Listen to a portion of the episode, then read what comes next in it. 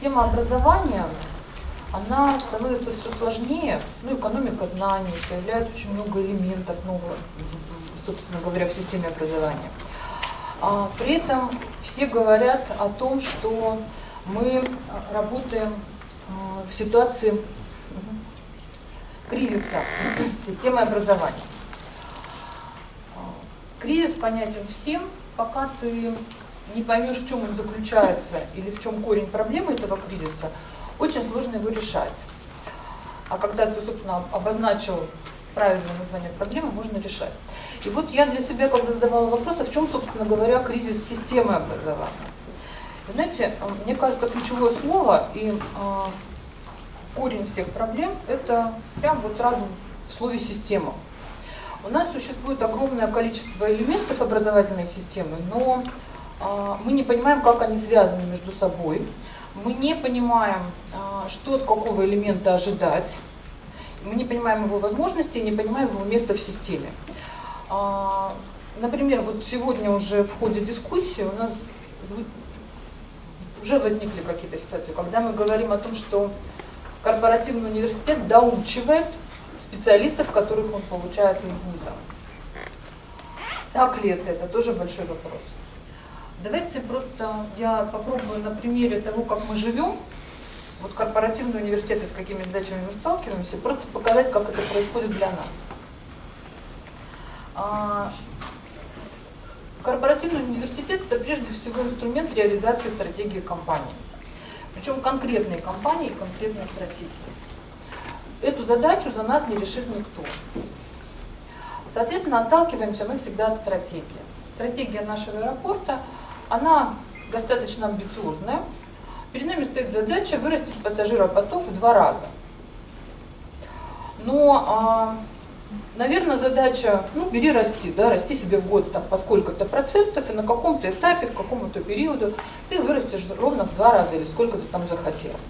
Но э, задача, которую ставит перед собой компания, это нарастить пассажиропоток достаточно короткое время э, и нарастить пассажиропоток без ущерба для качества сервиса. Понятно, что когда растет объем, на какое-то время снизится сервис, но вот нам хочется вот сделать так, чтобы сервис не снизился, чтобы мы не потеряли в качестве. А, когда мы решаем проблему, любую, да, у нас есть треугольник, то есть время, стоимость, качество. При этом, чтобы нам жизнь не казалась скучной, мы себе добавили еще и задачу по стоимости. Мы хотим, чтобы, собственно говоря, прибыль наша не упала, пока мы решаем все эти задачи. А, когда на эту задачу можно, вот посмотрит опытный консультант, он скажет, они, наверное, с ума сошли, не могут расставить приоритеты, хотят как можно все сразу. Но это как раз та самая нестандартная задача, которая требует инновационного подхода. Мы не знаем, решим мы ее, но нам интересно за нее взяться. Более того, нам интересно за нее взяться еще и потому, что решаем мы эту задачу достаточно непростой ситуации. Мы решаем эту задачу в ситуации, когда а, у нас происходит быстрый рост, в ситуации, когда у нас есть инфраструктурные ограничения, и в ситуации вполне себе понятных глобальных рисков, которыми не всеми мы можем поуправлять. Соответственно, это вызов, это интересно. А что может сделать корпоративный университет для того, чтобы все это случилось? Понятно, что основными условиями для того, чтобы мы смогли выполнить стратегические цели, будет сильный и стабильный менеджмент, а, четкие ценности и высокие требования, устойчивая бизнес-модель и открытость инновациям. Ну, потому что любая нестандартная ситуация требует открытости инноваций. А, при этом нам одновременно придется решать задачи, когда мы будем расти иметь всегда достаточное количество готового персонала, который сможет работать по тем технологиям, которые у нас уже есть. Но рост в два раза это не просто экстенсивный интенсивный рост, это изменение. Это фактически мы должны стать другим аэропортом. Например, сейчас, когда мы достигли а, пассажиропотока в 40 миллионов, миллионов пассажиров, мы перешли в другую категорию. И дальше, когда будет 60, это еще другая категория. Потому что все понимают, что процессы маленького аэропорта и большого аэропорта – это разные процессы. И эти процессы нам придется выстраивать на конкретном аэропорте, потому что они все не похожи друг на друга. Соответственно, задачи, которые в этой ситуации стоят перед корпоративным университетом, что мы можем сделать, на чем мы должны концентрироваться. Мы должны, во-первых, обеспечить скорость введения в строй новых сотрудников всех уровней. Ибо к моменту запуска инфраструктуры должны быть готовы люди, которые встанут и возьмут на себя пассажиропоток. Мы должны э, развивать и внедрять новые технологии, и в принципе технологии, потому что нам нужно, у нас там прибыль стоит, нам нужно про эффективность думать, и плюс мы меняемся структурно, то есть, соответственно, процессы должны поменяться. Мы должны внедрять корпоративные стандарты, потому что мы сказали про сервис и про качество, соответственно, это вопрос стандартов. А, понятно, что в этой ситуации нам понадобятся новые навыки для внедрения стратегии, причем, вероятно, всех навыков, которые нам понадобятся, мы не знаем сейчас. То есть вот мы будем по ходу понимать, что нам еще может понадобиться. А, нам нужен бренд компании как работодателя. Собственно, задача корпоративных университетов, когда они создавались, в том числе было вот участвовать в формировании бренда работодателя. Потому что у нас скорость запуска, чем более готовых кандидатов мы получим, тем, собственно говоря, меньше нам их быстрее готовить, тем лучше. А, возможность обучения и развития, потому что без этого не сформируешь бренд, не придут калиброванные люди.